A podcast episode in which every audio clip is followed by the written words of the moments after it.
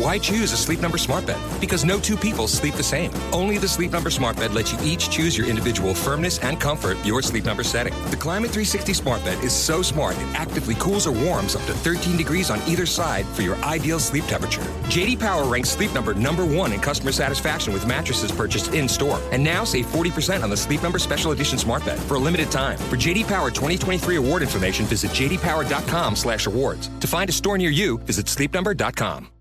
When you're looking at labels, um, it is important if you do have somewhat sensitive skin to look for what's known as fragrance free. And so, what's important there is that unscented does not necessarily mean without fragrance. So, unscented often will have a masking fragrance, but people can still be sensitive or allergic to that. And even things that say hypoallergenic and fragrance free are still relatively loosely regulated. So even though they're as best as we can get um, in terms of, of sensitivity and, and, minimizing the amount of ingredients, it's still not perfect. So even if you're using something that's fragrance free and you're developing an allergy or reaction, um, it's important to obviously follow up with your doctor to see if there's anything specific that that needs to still be addressed. Hello, and welcome to the Parentologist Podcast. I am your host, Dr. Kim. The Parentologist Podcast is a show about everything parenting with a therapeutic twist. I have a doctorate in psychology and am a licensed marriage and family therapist, a registered play therapist, university professor, writer, and mom of two. Each episode of the Parentologist Podcast focuses on a variety of topics related to parenting, family, children, and mental health. I'm glad you're here. On today's episode, we have Dr. Marisa Garshick, who is a board certified dermatologist in New York City and also a mom of three. She sees patients of all ages focusing on medical and cosmetic dermatology. She has a passion for being able to improve her patients' quality of life and loves to help her patients look and feel the best version of themselves. It's very impressive, Marisa. You have also pre- previously worked on the Dr. Oz show. You've also been featured in Travel and Leisure, Huffington Post, Women's Health, Allure, The Knot, uh, Shape Magazine, Popsugar, and and more. Um, thank you so much for being here. What an impressive resume. Uh, I just I'm in so much awe of of everything you do. So thanks for taking time to be on the show today. Well, no, thank you so much for having me and thrilled to be here and really looking forward to a great discussion today. Yes, me too. Me too. Well, let's dive in then because I know I have a lot of questions, um, not only about my children and just, you know, preventative care for them, um, but, but then also for myself. So, but I want to know from you what are the most common skin issues you see in your patients? Who, who mostly comes to see you and why? Yeah, so I mean, one of the beauties of dermatology is that there is so much variety in what we do each day. And so, in a given day, I'm certainly doing skin checks where we're doing skin cancer screenings, looking for moles and, and making sure things are, are safe on everyone's skin. But we're also dealing with different types of conditions that show up on the skin. So, whether it's acne, which incidentally is what brought me into dermatology was me, myself dealing with acne as a, a teenager, um, things like eczema or dryness of the skin, all sorts of rashes. So people put something on their skin and all of a sudden they develop a reaction. So all types of rashes we tend to see, um, and other types of skin conditions like psoriasis. Um, we also deal a lot of the times people don't realize, but dermatologists are also the experts not just in the skin but also hair and nails. So changes in hair, changes in nails. Um, really, I would say it's a wide variety I always say some of the things are quick fixes. So somebody comes in for a wart and we're able to get rid of it. Um, and then other things that really require establishing a long term relationship to really work through. And I think acne actually is a great example of that, where it sometimes takes time to see the benefits and, and impact of what we can do. But a wide range of, of different things, lots of procedures. We also do the cosmetic side of things. So a little of everything. I love that. I love that. Well, we're going to be talking about some of those things in more detail today, and and also, like I said, some preventative care uh, because I know I, I, see my I see my dermatologist once a year, to get my skin checked and um, my moles checked just to make sure that everything is good. And I love being preventative and encouraging others to be preventative too, instead of being reactive. You know, when they see something later on, you know, how long do they wait? And oh, if we only came sooner, and you know, so I just really like to encourage that. And you know, for anyone who's listening today, to if you haven't already done that or started that process, to do that. But you know when when should we start doing skin cancer um, screening should that be done even as early as childhood or what age do you normally recommend for that to start Yeah, absolutely. So we know that it's normal to develop new moles anywhere in your teenage years, your 20s, your 30s. And so during that time, as you're developing new moles, it's always good to have somebody lay eyes on them and make sure any new moles are not concerning, are not anything um, to be worried about. Now, some of this does base itself a little bit on family history. So for patients who do have a family history of skin cancer, we may decide that they should start doing their skin checks a little bit earlier than, than sort of the average person. However, in general, we do usually recommend about once a year um, to, to make sure you're, you're getting your skin checked. And then those who have a higher risk of skin cancer, maybe more frequently than that. There is no official age to start because the risk factors do vary from person to person, but it's not uncommon for um, a, a, patient of mine who may be a mom and notices a, a new spot on their child who may be eight years old, let's say, and to have them come in just to at least evaluate the spot. Um, and similarly, in their teenage years, as people are developing new spots, it's always good to have somebody lay eyes on them, make sure we have a good baseline, and then thereafter, your dermatologist would make a recommendation on what's best for you. But definitely something we always say when it comes to skin cancer and when it comes to getting your skin checked, we'd much rather, exactly as you said, be preventative and sort of find things before they even start um, and find things as early as we can. One of the nice things about dealing with skin cancer, if you can say that there's a nice thing, is that if we catch things early, we're able to really treat it and address it and and move on. And so, really, um, catching things early is so important.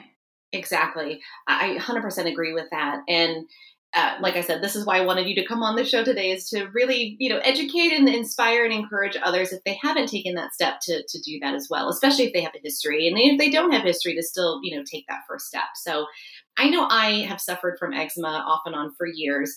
Um, funny enough, I didn't actually even have my first eczema flare up until I was in my 20s. Um, I was in my first year of grad school. And all of a sudden, I was in a very different climate than I was used to growing up and all it just was all over my body on my on my face it was on my arms my legs everything i tried steroid creams i tried everything and it eventually went away but then sometime after having both of my kids many many years later over a decade later at least it came back but it only came back in between my fingers. No idea why but can you shed some light on that? Because i know there's a lot of people out there probably listening right now um, that have you know kids with sensitive skin kids with eczema um, sometimes so bad where you know they I, I, know some families have been hospitalized because the kids you know haven't been able to stop itching and it's just it's all over their bodies um, what causes eczema and you know what are some maybe things we can do at home to to help some relief when we're having a flare up Absolutely. And so I, I, love, so even in your description there, you highlighted the fact that eczema can take on many different shapes and forms and look very different in different people, and it can affect different places of the body. So as a child, it may affect people in one location, whereas as they get older, they may notice a new area, or it may just show up as an adult. And I think that's also commonly an area that's misunderstood because people are like, wait, I only thought kids get eczema. Um, but so taking a step back, when we think about this idea of eczema or these like red flaky patches that people can experience that often are itchy. Um, there are different subtypes, and one of the most common that most people think of is what's known as atopic dermatitis, and that's what sometimes as a young child, some babies may start off having, and they may continue to have it into early childhood. And basically, it's a, a reaction; it's an immune reaction to this very dry skin, and so there's thinking that essentially the skin barrier may be compromised, and our skin barrier is designed to help keep the good things in, so keeping moisture moisture in and help keep the bad things like irritants out. But if that's weakened or compromised, it can lead the skin to lose moisture, which can make the skin more susceptible to, to dryness and, and inflammation. Um, so, really, when it comes to eczema, this idea of helping to support and strengthen the skin barrier is really fundamental. And so, that can be started at a very early age of, of moisturizing the skin. So, there was actually a study that among babies who were considered to be at a high risk of eczema based on family history, just by applying applying simple Vaseline or petroleum jelly to the skin in those first several weeks of life and continue on for a few months, they actually reduce their risk of developing eczema later in life. And so um, there's definitely a role for helping to support that skin barrier and providing that moisturization even from a very young age. And of course, we know that, and I'm sure you could speak more to this, just in general for routine massaging, um, moisturizing is, is always a nice perk in, in that in baby ritual.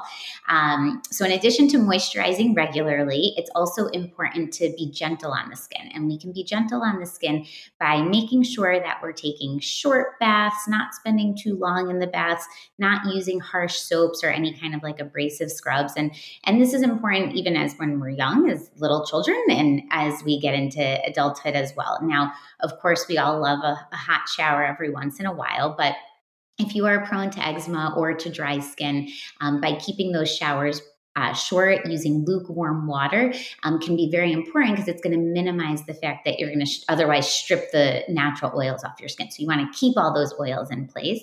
And then one common thing that people often forget to do is uh, sort of moisturizing right when they get out of the shower. So when you get out of the bath as a kid or as, a, as an adult out of the shower, whatever it may be, you want to make sure you're locking that moisture in. So I always tell my patients to basically take your shower as soon as you're done. You want to pat dry, so not vigorously rub and then apply a thick layer of moisturizing cream to the surface. And that's going to lock all that moisture in. So as a kid, that's what you're kind of want to start doing those habits early on. And then as you get older. And with eczema, sometimes just these dry skin preventative measures are not enough. And so it is important to know that if it's not enough, um, certainly speaking to a pediatrician or your board certified dermatologist can be a very helpful step because there are prescriptions, as you mentioned, um, that can really be helpful. And we know that when eczema, especially especially in young kids, um, affects them, it can really impact their quality of life. The itching can impact their sleep, how they perform in school.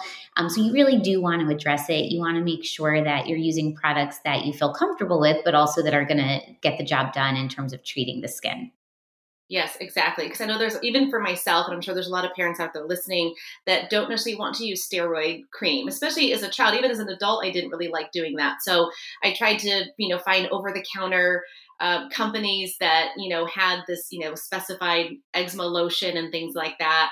Um, I have found a few that have helped, um, but there's still flare ups, you know. So, but there's other options out there, like you said. So, and if they do need a, something that's prescribed, you know, they can have that that as well because sometimes it is bad enough where you you know might need something stronger than over the counter. But do you have any um, I guess, uh, tips maybe um, for parents out there that are seeing either themselves or their child um, suffering from eczema? Um, is there any type of, I've always heard it's allergy related. Um, maybe sometimes if you, you know, use a new laundry detergent, you know, things like that, something that might irritate the skin.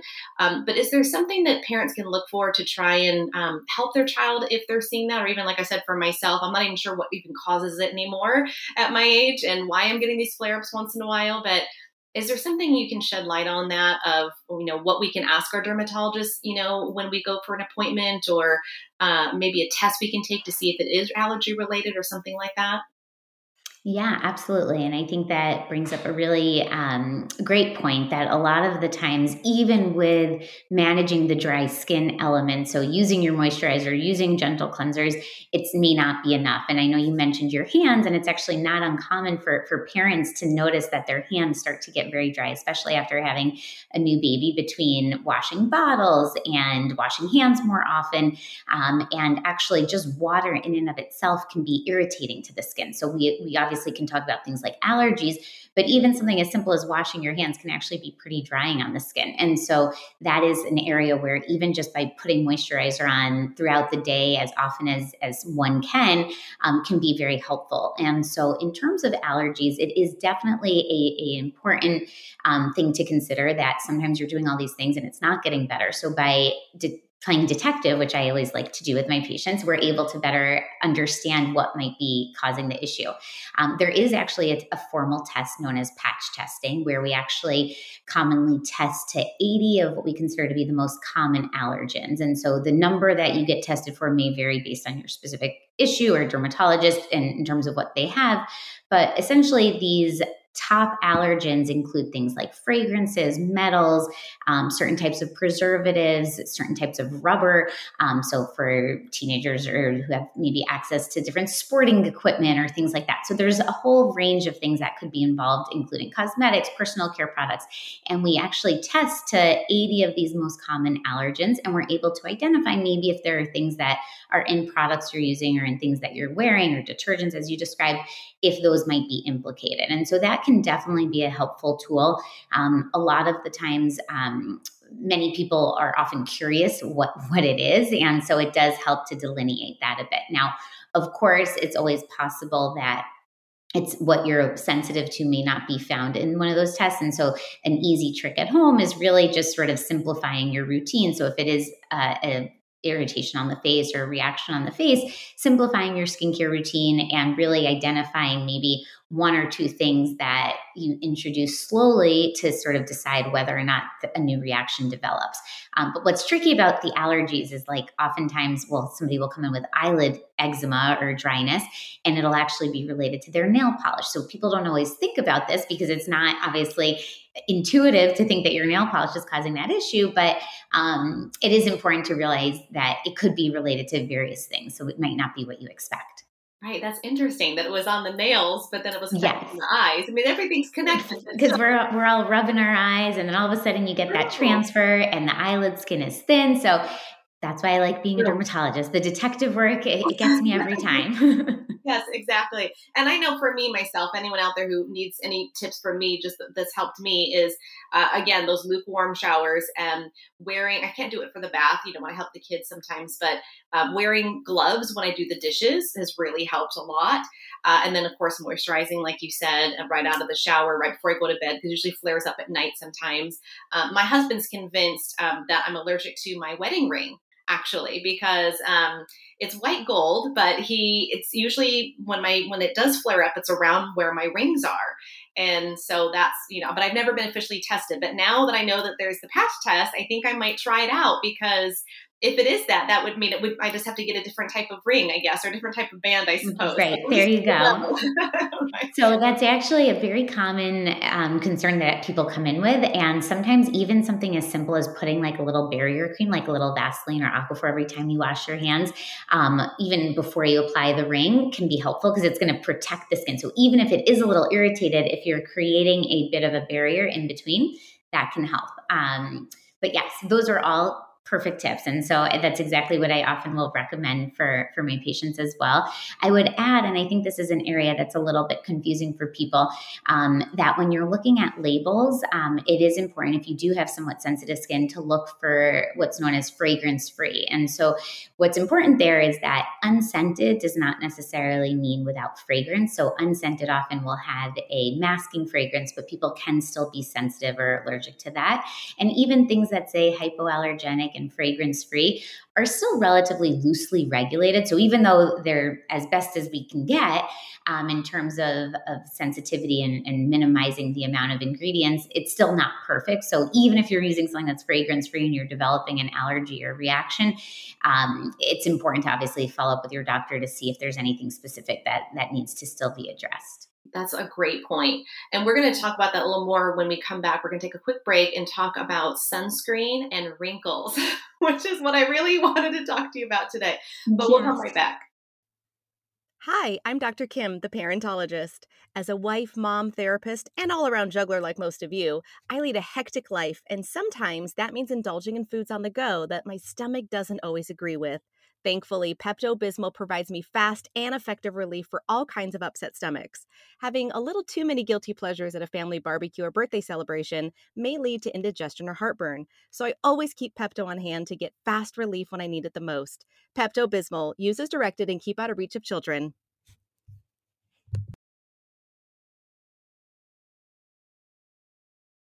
Okay, so we need to start talking about wrinkles. But before we do, I want to go back to talking a little bit about sunscreen and SPF. I know before we took the break, you were talking a little bit about um, fragrance free and what to look for in, in some products. Is there any other type of ingredient that we should be looking for in our skin products, whether it's sunscreen or shampoo or makeup or things like that, that we should definitely try to avoid uh, maybe some kind of non toxic or some toxic type chemical products, parabens, things like that. What should we be looking for when we when we're looking at different products to put on our skin? Yeah, absolutely. So, I mean, it certainly varies based on your personal skin type and, and how your skin tends to respond. And so, for those who do have more sensitive skin, um, certainly avoiding parabens, um, the fragrances, as we mentioned, can be helpful because those can be otherwise irritating or sensitive on the skin. Um, beyond that, when it comes to sunscreen, I think this is really where decoding a label can be very important um, because you really want to make sure that the sunscreen you're selecting has all of the good ingredients and, and everything that it is everything that's important to have in order to make sure that it's going to be most effective. And so when it comes to looking at a sunscreen label, you want to make sure that for both children and adults that it has SPF 30 or higher. So that basically indicates the sun protective factor. Um, you want to make sure it's broad spectrum, meaning it's going to provide coverage against both UVA and UVB um, exposure as well as if you're going to be spending out time outside, look for if it says it's water resistant and for the duration that that is. And so when it comes to sunscreen, we always say it's important to reapply every two hours to maintain that same degree of efficacy. So when we say SPF 30 or higher, that's me telling you that it's effective for that amount, but for that duration of time. So, really, every two hours, you want to be reapplying sooner if you're going to be swimming or sweating. And for that, follow certainly what the water resistant part of the label says. Now, when it comes to kind of breaking down sunscreens a little bit more, there's this idea behind the chemical filters or um, the mineral or physical blockers. And so, generally, for uh, children, for babies, um, and uh, for those who have sensitive skin, I usually do recommend a mineral blocker, and those are the ones that contain zinc oxide or titanium dioxide. And formulations have come a long way from when they left you chalky white and with that big thick white cast or a la lifeguards. Um, so, so really a lot of great formulations, and so I think the mineral blockers are a great option for somebody who has sensitive skin. Um, like I said said, for, for children, important to note that generally for babies less than six months, we just recommend avoiding the sun, using sun protective clothing. But for babies greater than six months or older than six months, that's when um, it's considered safe to start applying the sunscreen. So you really do want to sort of be mindful. Obviously, a, a sunburn is not ideal regardless. Um, and we know that childhood exposure to the sun really does have an impact later on in life. So as we start talking about wrinkles, but also in terms of skin cancer, really what ends up happening as a child in terms of your exposure really does play a part in that. So main tips with sunscreen SPF 30 or higher remembering to reapply every two hours, looking for a sunscreen that's broad spectrum, providing coverage against UVA and UVB, and checking out for water resistance. Okay, good. You answered like five questions in that one answer. so I love it because that's exactly what I wanted to know. Because I wanted to know, or, you know, you see all sorts of SPFs out there. Uh, you know, you see, uh, you know, there's even some that don't even really have any, like the oils that I, you know, they even sell them anymore. But when I was growing up, there was kind of this oil kind of base that you wore. And you know, and there's SPF, you know, 20 and 15, and there's all the way up to 50 and maybe even higher now at this point. But um, so I, I, that's I did want to that was very important. I wanted to know that. Um, you also shared about something recently on your Instagram, uh, I believe, that talked about the two finger rule when applying sunscreen. Will you share a little bit more about that? Yeah, absolutely. So, I mean, at the end of the day, sunscreen is only good if you're applying enough of it. So, when sunscreens are created and we give it a number of 30 or 50, it's based on the fact that we're applying essentially two milligrams per centimeter squared. And so, kind of breaking that down in terms of how we think of that in terms of our body and what we're doing, um, we can sort of use a few different ways to visualize that when it comes to putting sunscreen on our face. And so one way is what what's, what's known as the two finger rule, which is basically applying your sunscreen from the tips of your finger all the way down to the base where your finger meets your palm along the length of basically your index finger and your middle finger. And basically, when you do that, it ensures that you're going to have enough coverage to apply the sunscreen to your face and your neck as well.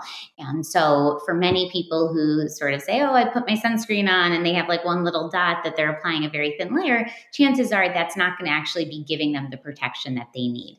Um, some other ways, so the two finger rule I think is easy because obviously you have your you have your fingers with you at all times, so you're you're never going to forget how to do that. Um, but we often say like a shot glass size is the equivalent of what should be for the whole body per application. So, so many people say, Oh, I got back from vacation and I actually know the summer is happening and I still have my same sunscreen bottle from last year. And dermatologists often wonder, Well, are you really using enough of it if that one bottle that you had all for a vacation all summer long is still lasting you? And chances are you're not. So um, you really want to make sure that that full shot glass of one ounce is um, going to get you per every application. And then other ways, I mean, certainly for the face, um, also we think of like a nickel sized dollop. So if you were to um, put enough into your palm, that's the shape of like a nickel almost. And then uh, that tends to be a good amount. So I love that. Thank you. I like something, you know, very practical and tangible. You know, like like yes. the fingers are the size of a nickel. Like that makes sense to me. Like that's doable, and you can remember that. It's pretty easy to remember.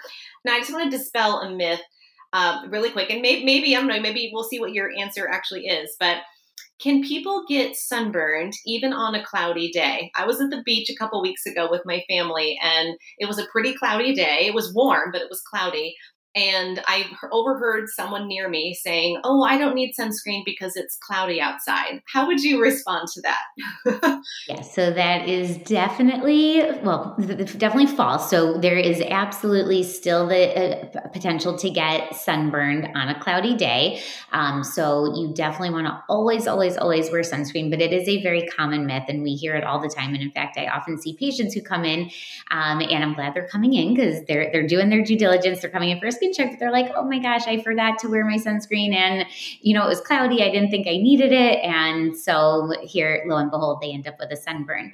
Um, so, yes, it is definitely the case that UV exposure can happen even on the days that it's cloudy. Um, if you're sitting by a window, what's important to know is that UVA can actually penetrate through um, many types of window glass. And so you can still experience sun ex- UV exposure in that way. So, if you're somebody who's sitting by a window, window all day long, that is something to consider. So you may not think to put sunscreen on when you're indoors, but that would be a reason to do so. Um, so I always tell people make sunscreen part of your daily routine. It's like brushing your teeth in the morning, just always have it on. You never know when you're going to be outside, you never know what the weather is going to bring, and really it deserves to be on your skin every day.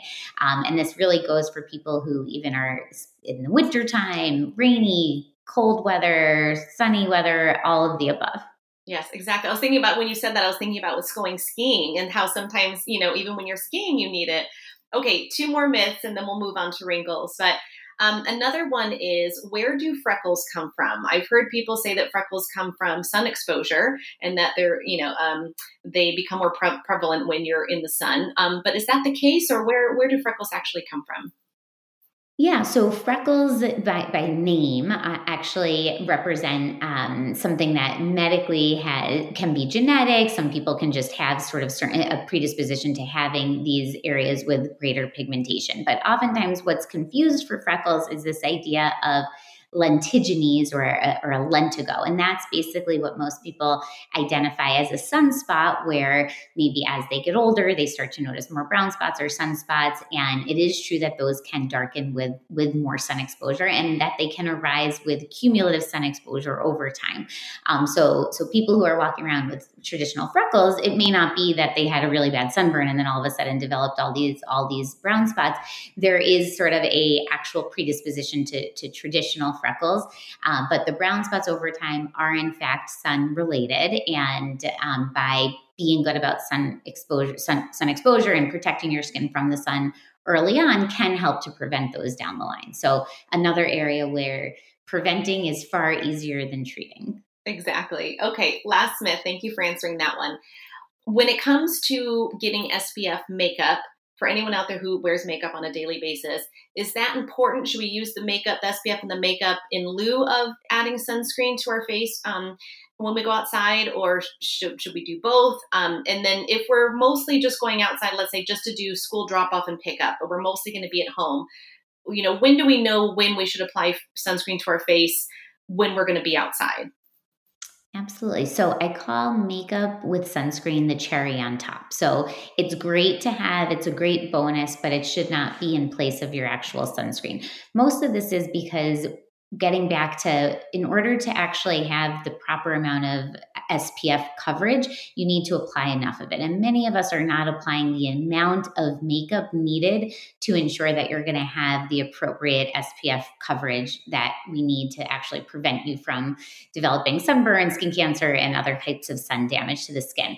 So, for that reason, we usually say you always want to have a good layer of your sunscreen first, and then you can apply your makeup on top. And if you have a makeup with sunscreen, perfect. It's also great for reapplication throughout the day. So um, I do find that some of the powder brushes or compacts that have SPF, SPF um, and makeup compacts can be a great option for for those reapplications. But for your sort of initial application for the day, you want to make sure you're using a layer of sunscreen and then the, the makeup with SPF on top in terms of uh, the second question you asked, I know you.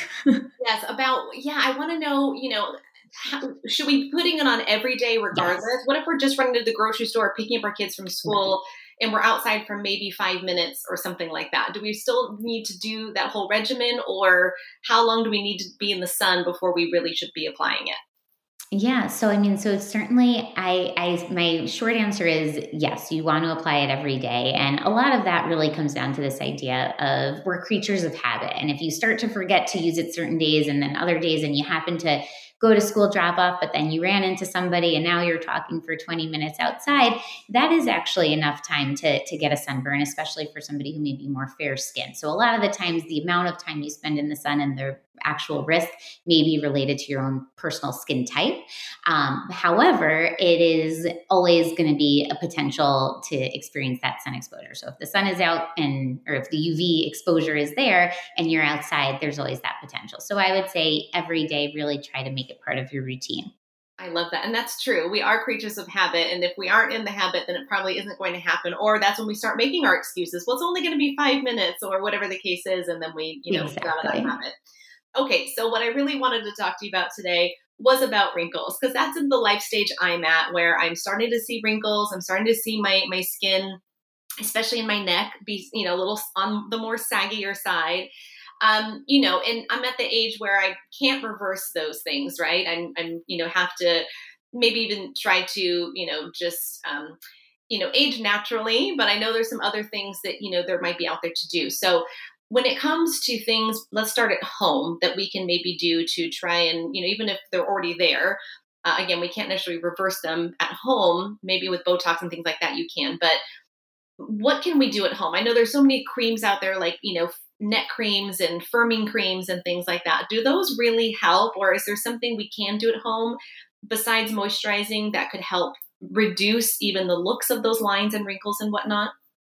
Yeah, so so absolutely. I mean, I think many people who have gone through sort of the stages in life have starting to see that the impact of what we end up losing. So we we always say in your 20s you start to lose essentially a percent of collagen a year. And so when we lose that collagen, we don't always see it right away. And so our 20s, we're all good, we're all feeling great. And then all of a sudden you hit 30s and you start to see things start to change. And then you hit 40s and you're like, oh, yeah, they really are changing. And so I always say, kind of getting back to this idea of starting early is always going to be helpful. So um, an ounce of prevention is worth a pound of cure. And so that's where skincare can be really impactful because, exactly as you said, if you're able to start earlier, even when you're just starting to be bothered by it. So you may not have you may have um, some lines, but you're still starting at this point starting to notice that you can still make a difference with what you're doing at home. And sort of the key to building a skincare routine in that regard is I always say you want sort of a certain foundation of ingredients. You definitely want your moisturizer because it all comes back to the beginning of our conversation, the skin barrier. So keeping the skin barrier healthy is not only going to keep your skin looking healthy, but it's also going to allow you to tolerate some of these other active ingredients that actually are going to help to build collagen and sort of help improve the appearance of the fine lines and wrinkles. So moisturizer is great. Um, sunscreen is essential because no matter what, if you're not doing sunscreen, then all of the other things you're doing are a waste because the sun is going to continue to cause further damage and sun damage to the skin. And that shows up in the form of fine lines, wrinkles, and brown spots.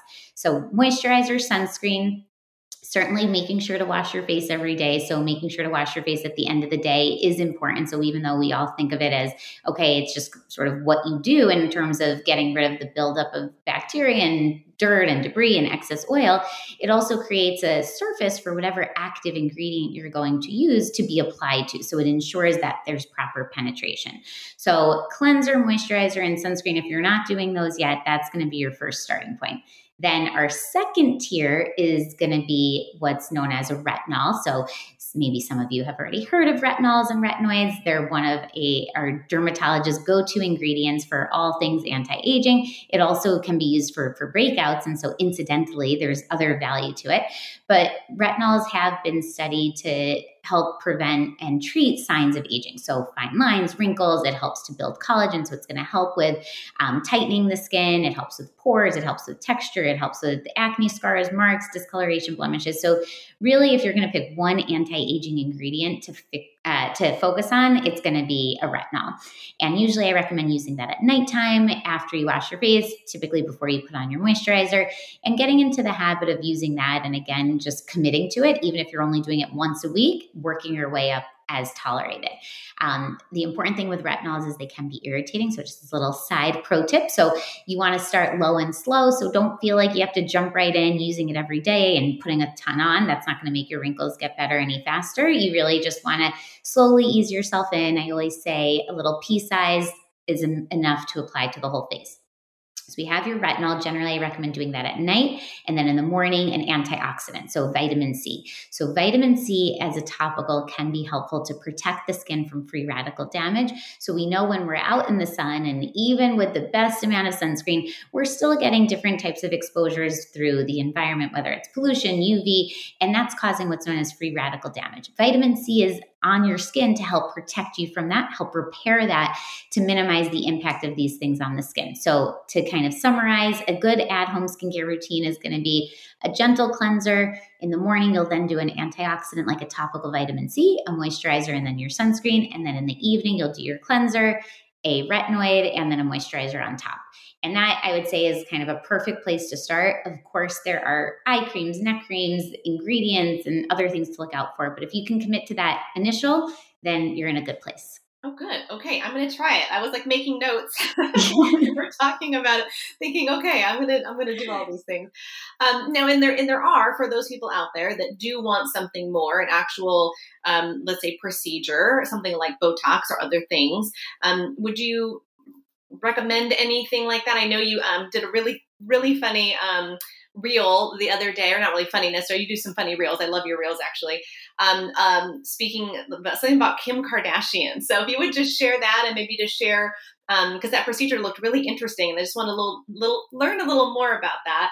Um, and then you can share where others can find you. Um, you know, to, to find more. Again, your reels are hilarious, and you have such great tips. Um, but anyway, if you would just share a little bit about that, and um, and then share where we can find you to learn more. Absolutely. So, yes. So, I always say when it comes to this idea of helping to age gracefully and, and really kind of finding a way to complement what you're doing at home with things that we can do in the office. And, and the beauty of the things that we have to offer in the office is that there are ways to do it and make it give you the look that's refreshed and natural and still look like you, but the best version of yourself that you feel good about.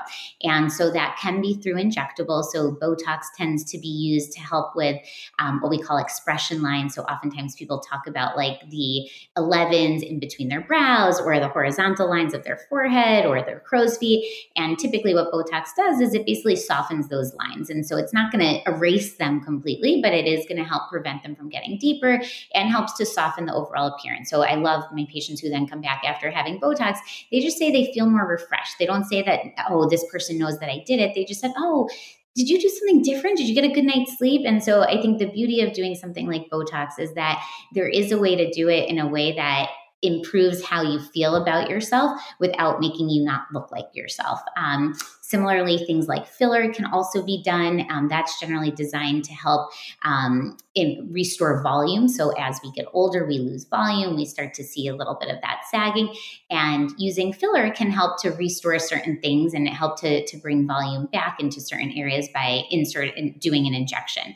And then there's this other area, and that's what you're noticing in terms of that reel of different types of devices that we have. And we I, I, mean, one of the amazing things about dermatology in general, and really where the field has evolved, is that it feels like every couple of years we're getting these like just complete um, changes to how we approach this anti-aging because we're able to utilize technology in so many different ways. And so the device that you're referring to which is the Morpheus is a radio frequency microneedling device. And so breaking that down it's combining two different procedures. So microneedling is this idea of creating teeny tiny little micro injuries into the skin which we know helps to build collagen. And at the end of the day when it comes to sort of improving the appearance of fine lines, wrinkles, and tightening the skin, it's all about boosting collagen. So, collagen is key. Microneedling helps to boost that collagen, but when we essentially combine that with radio frequency, which is essentially like heat energy, we're able to tighten, we're able to help boost even greater collagen production. And so we often do it on the face. And so for people who want like a little bit of a lift, it gives them that effect. It helps to smooth out the texture, it helps to improve the area under the eyes by giving the skin a little bit of a plumpness there. Um, but what we noticed that Kim Kardashian did is she also used it for her stomach, and you can also use it even for your knees and your arms and it helps to tighten the skin. So for anyone who's had a child or has that stubborn fat that they're they're having a hard time losing, and you notice that there's this skin laxity that develops, it can help tighten the skin in that area by helping to boost this collagen. So it's also another great treatment for stretch marks. Um, but the nice thing about it is it doesn't come with a lot of downtime. So it's the type of thing that you may be read for up to like four to six hours and usually the first 24 hours we say to kind of minimize your activity but but really beyond that you get to get up and go and i call it the gift that keeps on giving because ultimately when it comes to collagen any amount that you build over time is going to be a investment in your skin overall. So, as much as you can build that collagen through certain devices, whether it's that or we also have lasers like laser resurfacing, which can be helpful also for like brown spots on the surface. So, those obviously, there are ways to prevent them, sunscreen, of course, but there are also ways to get rid of them and to treat them. And that tends to be through lasers that help to resurface the skin to sort of erase some of that sun damage. And then, as long as you're still doing the sunscreen, you're going to prevent those from hopefully coming back. I love that. Okay, I'm, i think I might want to try that because you know I had yes. questions, and so you know that that part of my body, you know, has just the skin is just very different now. And then of course my face and I want to age gracefully, you know, by, you know, just sometimes like a little perk or a little, a little help along the way. Um, you know, I drink my collagen shakes and I, you know, do some of the things that you already talked about. But um, like you said, it's just, um, getting into the routine, getting in the habit of doing those things on a regular basis um, to really benefit our skin and our bodies and you know our lives, like you said, to feel like we're our best version of ourselves. So, um, so thank you so much for all of your tips and advice today. I learned so much. I'm sure everyone who's listening did as well. Where can we find you for more tips and to follow along with you on social media and things like that? Yeah, so you can find me at Dr. Marisa Garshick. I'm on Instagram and TikTok. And then my private practice is located in New York City at Medical Dermatology and Cosmetic Surgery. And I am so happy and thrilled that I could be here with you. Um, I really enjoyed speaking with you and, and also love following you and, and getting all your tips. Um, as we all know, raising children is no easy feat. And hence all the wrinkles that we all end up developing. But um, so I appreciate all that I've learned from you and really am thrilled to be here. Thank you for joining us today. I can't wait to have you back for more. Make sure to subscribe to the Parentologist podcast so you don't miss an episode, and make sure to tell your friends. This podcast is not intended to be a replacement for therapy. If you or someone you know is in crisis, please call 911.